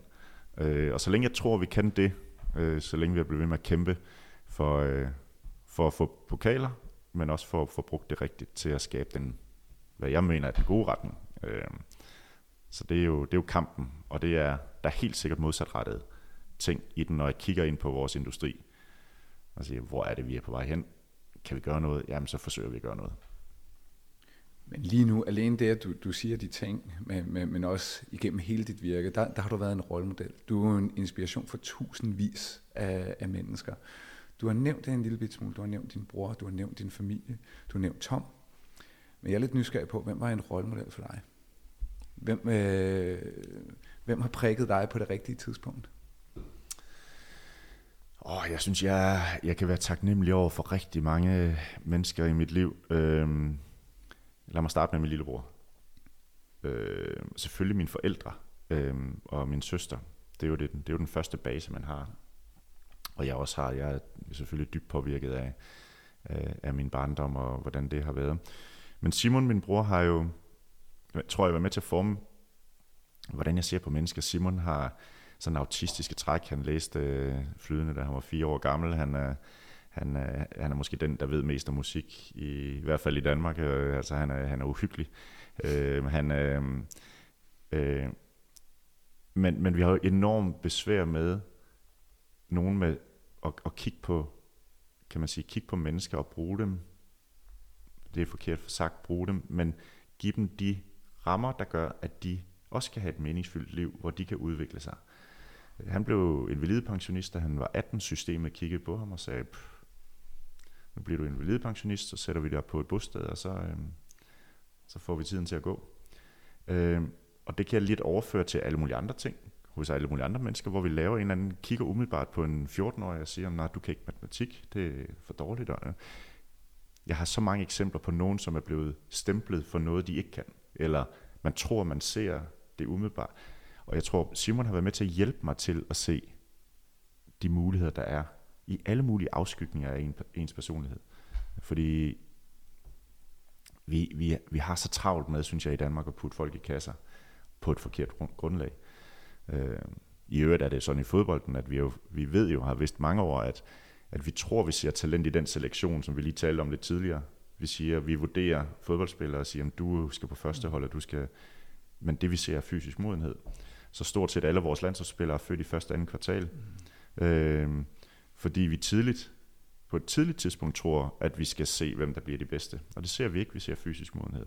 Og det er det samme med alle mulige andre ting. Og der har Simon og hele hans øh, fantastiske øh, væsen, og alle hans venner, og øh, alle de mennesker, jeg har lært at kende øh, gennem Simon, tror jeg har været med til at påvirke mig til at sige, at, at mennesker kan meget mere, end vi tror. Og at der ligger mange talenter, øh, eller kvaliteter, evner, gemt øh, på steder, som man måske ikke umiddelbart kan se. Så præstationen ligger på bagsiden af din personlighed. Det har Simon været med til at, at hjælpe mig med at indse. Og så er der en masse mennesker, som sådan i min egen, lad os tage det professionelle liv, hvor, hvor der er nogen, der har troet på mig. Øh, jeg var meget, meget ung træner, da Morten Olsen lige pludselig hiver mig ind og siger, Kasper, prøv lige at tage det i Georgien og kigge på vores næste modstander her. Og så kom jeg tilbage og lavede en rapport på Georgien, og sådan, okay, så snakkede vi lidt om den, og snakkede lidt om kampen, og, sådan, og så tog han mig videre til det næste, og satte mig til en EM-slutrunde i Portugal, og skulle se på modstandere, og jeg ved ikke lige, hvad det var, da, da han havde set der. Øh, Biver i Lyngby, som, som var den første, der sagde til mig, fordi han havde, jeg havde været med til at starte en skole, øh, øh, og hvor han så var på, så, og han var talentchef i, i Lyngby Boldklub, og han sagde, Kasper, du skal være fodboldtræner. Så, det tror jeg ikke, jeg skal. Jo, det skal du. Du er fodboldtræner. Og så, øh, så han fik mig hævet ind i det. Eller en Jan Laversen i, i Nordsjælland, som stadigvæk er, er fodbolddirektør eller sportsdirektør i Nordsjælland, som også har givet mig nøglerne og troet på mig. Øh, så jeg er jo dybt afhængig af mennesker omkring mig, som har, har set noget, og som har givet mig nøglerne, og som har ladet mig køre øh, med alle de mærkelige ting, jeg, idéer, jeg har haft. Øh, så, så jeg er dybt taknemmelig over utrolig mange mennesker, som har, har givet mig mulighederne. Peter Møller, som sad her i stuen, og efter jeg har talt med ham omkring, hvordan jeg så på, på fodbolden, var på vej til udlandet øh, til en klub, og, men som overbeviste mig om, at jeg skulle prøve at putte, putte min energi ind i landsholdsjobbet. Også en, en person, jo, som så har, og DBU, som har troet på, at, at øh, har troet på det. Så man kan sige, at jeg, jeg har jo været dybt afhængig af, af mennesker, der har troet på mig. Øhm, øhm, og så udover det, så er det jo alle mulige mennesker, som jeg har haft tæt på mig. Altså, jeg kan sige, at min mormor er en rollemodel for mig. Øh, som, som jo, altså, sådan utrolig... Det var lang tid før, der var noget, der hed coaching. Øh, og, og hvor man skulle stille spørgsmål, og sådan øh, på sin finurlige måde stille nogle spørgsmål, og fik en til sådan at tænke lidt over tingene. Øh, jeg, på, jeg gik på højskole, og øh, havde en underviser, der hed Hans Lauke, som jeg havde samtaler med, da jeg gik på højskole, og hvor jeg var en helt almindelig ung mand, der blæste ud af, og måske ikke tænkte så meget over nogle større linjer i livet. Men han plantede nogle frø, og umiddelbart var det ikke sådan en, jeg talte særlig meget med efterfølgende, og så kom jeg sådan op i 20'erne, og så begyndte jeg at ringe lidt til ham, og køre forbi Bredballen, og jeg kørte over Vejlebroen, og satte mig ind og fik en kop kaffe, og han sad og, vi sad og snakkede lidt, og han er bare blevet sådan min grundvianske stemme i hovedet. Øhm, så Hans har også sin, været med til at guide mig gennem, gennem livet. Øhm, en Michael Trolle, jeg møder ind på universitetet, som er den første, øh, jeg læste idræt som i 21 år, og stødte ind i pædagogik og i leder, lederskab eller ledelse, og var den, han var sådan en, øh, en volleyballtræner, landsholdstræner, som var jo i gang med et eller andet vildt projekt i Holte, og, øh, og, og, og drev volleyballen frem i, i Danmark, men vi snakker om, om det at være træner, det at være leder, øh, og fik mig også til at være interesseret i det. Jeg fik mig ind i et, et netværk, der hedder High Performance Institute, hvor vi snakker om, om ledelse og, og, og så videre. Så det er, altså, jeg er bange for, at jeg glemmer nogen her, fordi jeg, der er virkelig mange jeg er blevet inspireret af. Øhm, virkelig mange jer er blevet inspireret af. Øh, og fodboldtræner også, som jeg har besøgt, og i kortere og længere periode har haft, øh, haft kontakt med. Så, øh, men, men jeg vil også huske at nævne alle dem, der har været tæt på mig. Altså de assistenttræner, jeg har haft, øh, dem som jeg har arbejdet tæt sammen med, mine gode venner, som har sparet med mig. Jeg har to brødre, som jeg er vokset op med, øh, helt tilbage fra min tid på Djursland, hvor jeg voksede op, som er stadigvæk er mine, mine, mine fantastisk gode venner, som, som jo også er en kæmpe inspiration. Øh, jeg vil sige, at alle mine rigtig gode venner, det er virkelig noget, jeg, der betyder noget for mig, og som er med til at, hvor jeg føler, at jeg bliver vænger, vi har samtaler, og vi sidder og hygger, øh, har, har en inspiration for mig. Så jeg synes, der er mange mennesker, jeg, jeg er heldig at have tæt på mig. Det virker som om, at taknemmelighed er en stor dyd i dit liv. Det er godt set, fordi jeg synes taknemmelighed, jeg synes, jeg har fundet ud af, at når jeg har det bedst med mig selv, når jeg sådan er, har det godt, så er jeg taknemmelig. Altså så har jeg en følelsen af taknemmelighed. Så det er, det, det, det er godt set. Det er i hvert fald noget, jeg, jeg har fundet ud af, at det er vigtigt at huske på. Øhm, og, øh, og jeg har det, jeg har det allerbedst, lige så når jeg går rundt og har fundet ud af, hold kæft, hvor er jeg egentlig heldig med det liv, jeg har, og de muligheder, jeg har, og prøv lige at kigge omkring i livet, eller i verden, og se, hvor privilegeret vi egentlig er, øh, hvor privilegeret jeg er, på godt og ondt, møder også modgang, og også nederlag, og så videre, og så videre, men grundlæggende, øh, så er jeg dybt taknemmelig for mit liv, dybt taknemmelig, taknemmelig for min familie, for min, mine børn, og min kone og øh, mine venner og så videre. Så, så ja, taknemmelighed betyder meget. Jeg, jeg, jeg, jeg har en ting, jeg, jeg, jeg bliver nødt til at... Jeg, jeg vil til, ikke, ikke tilgive mig selv, hvis jeg har stillet det her spørgsmål.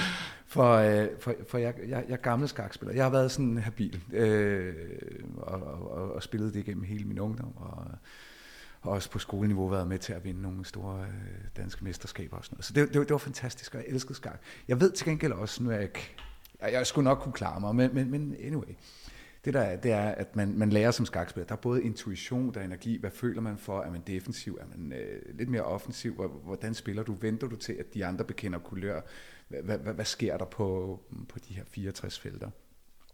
Du lærer også sådan helt grundlæggende set, at du kalkulerer en position. Åben tårnlinje har en værdi. Centrum bønder, bevægelse fra officererne, en rokade, som jo er nærmest tre gratis træk i et træk. Altså der, der er mange ting, du kalkulerer værdien af. Sådan helt næsten på decimaltal har ting en værdi på et skakbræt. Men jeg bliver simpelthen nødt til at høre, at for, for mig at se, øh, og jeg holder både af at se og, og stå på sidelinjen i, i, i fodbold, og, Øh, men, men, men jeg kan godt se, at det der er et skakbræt, mm. men jeg kan ikke kalkulere det. Mm. Så, så på, på en eller anden måde, jeg, jeg, jeg kan godt forstå og, og, og have følelsen og se, det der var godt, men jeg kan ikke kalkulere det som en, der kan se det. Jeg, jeg, jeg ved ikke, om du for en kort bemærkning kunne føre os ind i maskinrummet af, hvordan kalkulerer du? Jeg ved, du er kendt for at være en af dem, der næsten kan rette journalister, hvis de ikke har deres statistik på plads. Så jeg ved, at du kender dine statistikker med altså topfart, antal spilninger, antal tab af bold på midtbanen. Du kender de her data. Men hvordan kalkulerer du, og hvordan træffer du beslutninger nogle gange på et splitsekund? Ja, du har fuldstændig ret. For mig er, det meget skakspil. Øh, bortset fra det faktum, at det ikke er brikker, men mennesker. Ja. Så det er en spilplade, der er 105 gange 68. Der er, der er, I skak kan du sammenligne med, fordi der også er en modstander. Og der er mønstre. Ja. Så for mig er, er fodbold øh, det, jeg, det, jeg synes, der er ekstremt spændende, det er det taktiske, det mønstre. Så jeg ser jo mønstre, når jeg ser fodbold. Jeg ser øh, de her 22 brikker, øh, to organisationer spejle sig ind i hinanden. Det vil sige, der er noget, øh, der er afstande, der, der er dimensioner, der er øh, positioner på banen, der er bevægelser. Øh, og det er de mønstre og mønstergenkendelse, som, som du som træner skal forsøge at sætte op, så du giver spillerne bedst muligheder for at udnytte det, de er bedst til. Fordi det er ikke et tårn, det er et menneske. Mm. Det er det er, det er Joachim Mæle, som er som måske er springeren ude på siden, men han løber altså ikke kun lige ud eller på tværs. Han har alle mulige ting, som han kan. Så jeg skal lave en beregning af, hvilke, hvilke spillere passer bedst sammen, hvilke brækker passer bedst sammen for at skabe de mønstre, for at skabe den plads og de bevægelser, som modstanderne reagerer på, som vi kan udnytte. Mm. Øhm, og jeg er ekstrem offensiv i min tankegang. Så jeg vil være en skakspiller, der kastede alt frem og forsøgte at få det der slag til at blive vundet med det samme. Mm. Det er jeg af natur. Så jeg, jeg er ikke, altså, jeg, tennisspiller, der er det, der er det sav og flugt og frem og få det afgjort hurtigst muligt. Altså jeg er ekstremt aggressiv, offensiv i min tankegang. Ja. Og det er, sådan, det, det, det er mit udgangspunkt. Det er der, jeg startede som træner. Det var, det var ud over stepperne, og det var at få det der afgjort og dominere. Og, øh, den måde, jeg har sådan har lært, og den måde, jeg træffer beslutninger på, har jo været ved, at da jeg startede med at være træner, der har jeg jo spillet fodbold hele mit liv, og jeg troede, jeg vidste, altså hvis ikke alt, så rigtig meget om det her spil. Øhm, så begyndte jeg, jeg havde sådan et kamera der, der jeg bare kørt på, øh, der var sådan en spolekamera til at starte med, og så blev det så et digitalt kamera, som jeg optog, så alle mine træninger, altså fra jeg startede med at være træner. Jeg optog alle træninger, jeg optog alle kampe, jeg optog modstandere, jeg tog til selv da jeg var førstetionstræner, så tog jeg, kan jeg huske, jeg tog rundt omkring i landet med mit lille stativ. Jeg skulle spille mod Vejle i første division på et tidspunkt, og så kørte jeg til Vejle og sat, bad om, og, om jeg kunne sætte stativet op. Det måtte jeg så ikke, så kravle op på taget. De så mig ikke, så stod på Vejle stadion med mit kamera der og optog kampen. Og så har jeg klippet alle kampene. Siddet med min computer og klippet alle kampene og alle spillerne, sådan så at, og jeg fandt ud af i starten, at når jeg stod på sidelinjen og så når jeg så bagefter havde analysen, så var det ikke det samme, jeg så. Så min analyse var anderledes end min opfattelse af spillet. Så, så jeg har lært igennem tusindvis af kampanalyser og klippe kampene, øh, at få det der til at være mere overensstemmelse. Og nu stoler jeg 100% på, at det jeg oplever, det er også faktuelt rigtigt. Det vil sige, at jeg er meget mere intuitiv nu. Så, så jeg, jeg stoler 100%. Nu, nu, nu, jeg, jeg får ikke information på den der måde med data undervejs og sådan noget. Jeg stoler på det, jeg føler. Fordi at jeg har, altså, har gennemgået så mange analyser, at der er stor korrelation. Det er ganske få gange, jeg nu oplever, at det, jeg har oplevet, er anderledes end de analyser, jeg får efter kampen. Det er meget, meget sjældent. Så det, jeg har, det, jeg har følt i kampen, har været rigtigt. Og det vil sige, at jeg stoler jeg stoler nu på min intuition. Det er jo, øh, øh altså for mig som skakspiller, det er jo ekstremt interessant, fordi jeg sidder jo efter hver kamp, så altså det gør man, når, når man spiller skak, altså på et vist niveau i hvert fald, så går du alt igennem, og jeg har ikke en til en, hvor, hvor jeg kan sidde bagefter og tænke, hvordan kan jeg, hvordan kan jeg lave det der, når, når det er så åbenlyst eller tydeligt. Så, så det, det, jeg hører dig sige, det er, at du er så tæt på nu, du kender din analytiske evne så godt, at du kan gøre den i real time, og ikke bare på bagkant. Ja, jeg stoler på den intuition. Jeg stoler på det, jeg føler, det jeg ser. Fordi det er meget, meget sjældent nu, at jeg sådan bliver overrasket over en eller anden analyse bagefter. Øh, det betyder ikke, at der ikke er noget at komme efter, fordi spillet forandrer sig også. Ja. Og modstanderne får måske et modtræk på det, du har opbygget som styrke. Øh, vi for, ja, det var derfor, jeg var nysgerrig på, altså på klubholdene har vi, jeg har jo kun haft små hold. Altså, øh, da vi vinder mesterskabet, er vi nummer 9-10 stykker. Vi vinder to pokaler og bliver nummer 1, 2 og 3 med FC Nordsjælland, som har et meget lavt budget. Og i fodbold er det sådan, at omkring 81-82 procent af alle fodboldresultater kan du bare sige, hvem bruger flest penge på dit hold, og så, så kan du sætte en række op, en, en liga op, og så ligger man nogenlunde der. Så er der outliers en gang imellem, men hvis der er nogen, der gør noget et eller andet specielt, så de store klubber, de køber ofte dem, som er dygtige til det, og så udligner det sig over tid. Øh, så jeg har altid forsøgt at lave nogle greb, lave nogle ting i spillet, for at kunne konkurrere mod the big boys, som kunne købe en masse ting. Ikke? Øhm, og jeg var så interesseret og, og i, i landsholdsfodbold, fordi vi har ingen træninger. Så jeg var så meget nysgerrig på, hvor mange træk, taktiske træk, kan man egentlig få ind i en fodboldkamp, når du ikke har nogen træninger. Mm. Altså, forvirrer jeg spillerne ved at have træk, eller hjælper jeg det? Så jeg sagde, og jeg kommer jo ind på et tidspunkt, hvor holdet ikke har tabt de 33 kampe træk, og jeg siger, jeg har en ambition om, at vi skal lægge på. Øh, så de første 10 kampe, vi spiller i Nations League A-gruppespil, hvor vi møder nummer 1 og 3 på verdensranglisten, som de to første kampe, Belgien England og, og så videre, så jeg siger, jeg kommer til at lave de og de og de træk, for at få det ind i holdet. Og det har været nogle af de ting, som jeg synes har været spændende, det er at finde ud af, hvor, hvor meget kan spillerne lave analyser af spillerne, hvad er de vant til i deres dagligdag, hvordan kan jeg få det ind i løbet af kampene, så de stoler på det øh, og lave de træk. Nogle gange går det godt, nogle gange går det skidt, men vi har faktisk formået at få en hel del træk ind i, øh, ind i, ind i holdet. Og nu er vi så ved at arbejde med nogle nye ting, kan man sige, eller få opbygget, fordi der er også nye spillere, der er udskiftning osv., og, og man kan sige, på landsholdsfodbold, der er det så svært at være håndværker, fordi der ikke er nogen træninger.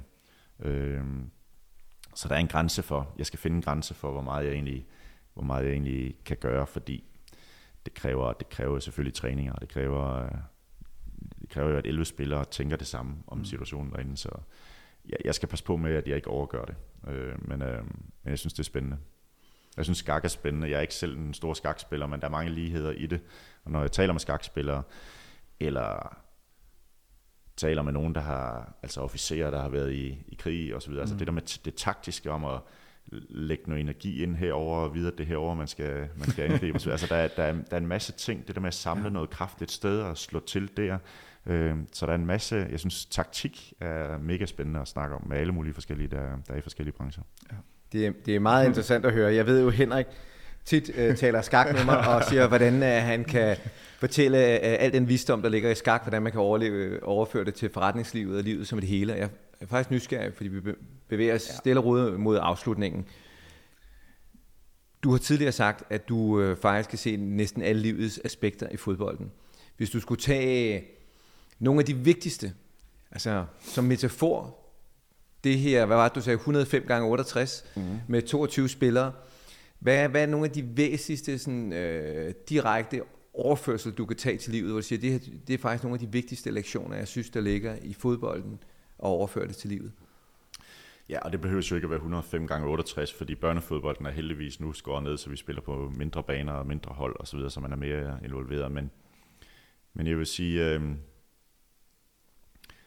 altså holdspil, det at man finder ud af, at man indgår, og at man med sig selv kan indgå med de kvaliteter, man har, sammen med andre, som har andre kvaliteter, og sammen laver man et hold. Det synes jeg er en fantastisk erkendelse gennem fodbolden. At at at man, vi, altså det, et rigtig dårligt fodboldhold, det er hvis der er 11 eller et helt hold af én spiller. Der bliver nødt til at være forskellighed på forskellige positioner i forskellige aspekter, og det du kan indgå med dig selv i et holdspil og lære om dig selv og lære om andres kvaliteter. Og hvad er et godt hold? Og hvad er en god holdkammerat?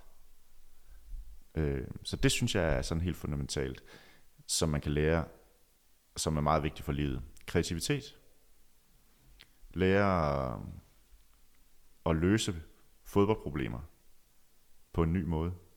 Lære noget nyt, øve sig, være vedholdende, Og træne, øh, tænke ud af boksen, øh, lære at være øh, innovativ. Man kan lære om øh, tolerance, man kan lære om nederlag og om sejre. Øh, man kan lære og som jeg siger, at glæde sig helt vildt sammen med andre, og man kan lære at få ind på hatten og rejse sig op igen. Øh, det er der flere forældre, der har lidt flere problemer med at finde ud af, at det, det, er, en, det er en del af det. Øh, men så, så det spil, alt det, som jeg synes, der er vigtigt, at vores børn lærer, sådan grundlæggende ting i livet, øh, at være vedholdende, være en god holdkammerat, indgå i fællesskaber, øh, træne hårdt, være kreativ, tænke ud af boksen osv. De ting, mener jeg, at fodbolden indeholder. Øh, og det er derfor, jeg synes, at alle skulle spille fodbold. Ej, fantastisk opsummering. Øh, det, det leder mig til et spørgsmål, vi har stillet hver eneste gang, og det bliver jeg også nødt til at stille øh, til dig her som en af de afsluttende. Hvis du skulle give et råd til dig selv som en ung udgave af Kasper Julemand, med, med den visdom, du sidder med i dag, hvad for et råd vil du så give? Mm. Jeg tror, jeg tror, jeg vil, jeg vil sige, jeg har sådan, jeg må, må give to. Okay. Det ene, det er, øh, følg nogen, som er nysgerrige på at finde ud af sandheden. Og flygt fra dem, der tror, de har fundet den. Øhm, ja, det er lidt fordi, jeg synes, at der er nogen, der mener, jeg, altså jeg, jeg, jeg, jeg har fundet ud af, at, at, at livet jo er alt for komplekst til at sætte to streger under. Øh, og, og der er nogen, dem, der mener, de har sandheden på tingene, dem har jeg virkelig besvær med. Men, så, men dem, som er nysgerrige på at finde derhen, og finde ud af, at det mørke, der er, og det vi ikke ved noget om, det er enormt interessante mennesker, synes jeg. Så det vil være mit råd. Jeg har fulgt nogen på et tidspunkt, som, som mente, de havde sandheden alt for længe. Så det vil være et super godt råd, som jeg godt ville have vidst lidt tidligere. Øhm, jamen, så er vi vel tilbage til en, sådan en, en, en sætning, som jeg forsøger at leve efter nu, som jeg også gerne ville have haft lidt tidligere. Øhm, altså finde, finde sindsroen til at, til at, til at øh, vide, hvad man ikke kan gå noget ved. Og have mod til at gøre det, som man forandrer de ting, som du kan forandre. Og så have visdom nok til at finde ud af, hvad forskellen er på de to. Øhm, det tror jeg også ville være et godt råd til, da jeg var yngre, tror jeg. Tusind tak, Kasper. Jeg ved ikke, om der er mere, du øh, brænder ind med. Vi kunne fortsætte teamvis. Mm. Men for at lytterne også, kan man sige, øh, får en opsummeret af det bedste af det bedste, så, så runder vi af her så småt. Jeg vil i hvert fald have lov til at sige tusind tak. Det har været meget inspirerende. Øhm, og du lever absolut op til al den lovprisning og al den gode energi, du har sendt ud i verden, og det du arbejder for, at gøre verden til et bedre sted, og bruge fodbolden som et middel. Øhm, jeg har været dybt inspireret af din øh, snak om glæden som den drivende kraft om øh, Aristoteles, som talte om, at der hvor dine styrker og talenter møder verdens behov, der finder du dit kald her i verden. Øhm, og jeg er også blevet dybt inspireret af det her med, at måske den vigtigste kamp, vi skal vinde, det er at vinde os selv som menneske, så vi kan bidrage i det fællesskab, som vi er en del af. Så jeg vil gerne have lov til at sige tusind tak, og som altid, så ryger året over til Henrik, som runder af. Jeg vil også sige tusind, tusind tak. Det har været en øh, stor fornøjelse og en meget, meget stor inspiration. Du sidder der derhjemme nu, måske i bilen eller i køkkenet, mens du lytter til vores podcast Changemaker. Og vi prøver i al beskedenhed at bringe mennesker, der har øh, gjort en kæmpemæssig forskel, været en inspiration for andre, til øh, ud med deres budskab og hjem i dine øregange. Og hvis du kunne lide, hvad du hørte denne her gang, så skal du være hjertelig velkommen til at tune ind på Changemaker næste uge, når vi har endnu en Changemaker i studiet. Vi er på alle platforme, der er derude, så øh, kig efter Changemaker, og så håber vi, at vi lyttes ved. Og endnu en gang, tusind tak, fordi du lyttede med, og ikke mindst tak til Kasper Juhlmann, tak til dig, Nicolaj fordi at vi øh, fik mulighed for at lave endnu en podcast. Selv tak. Tak.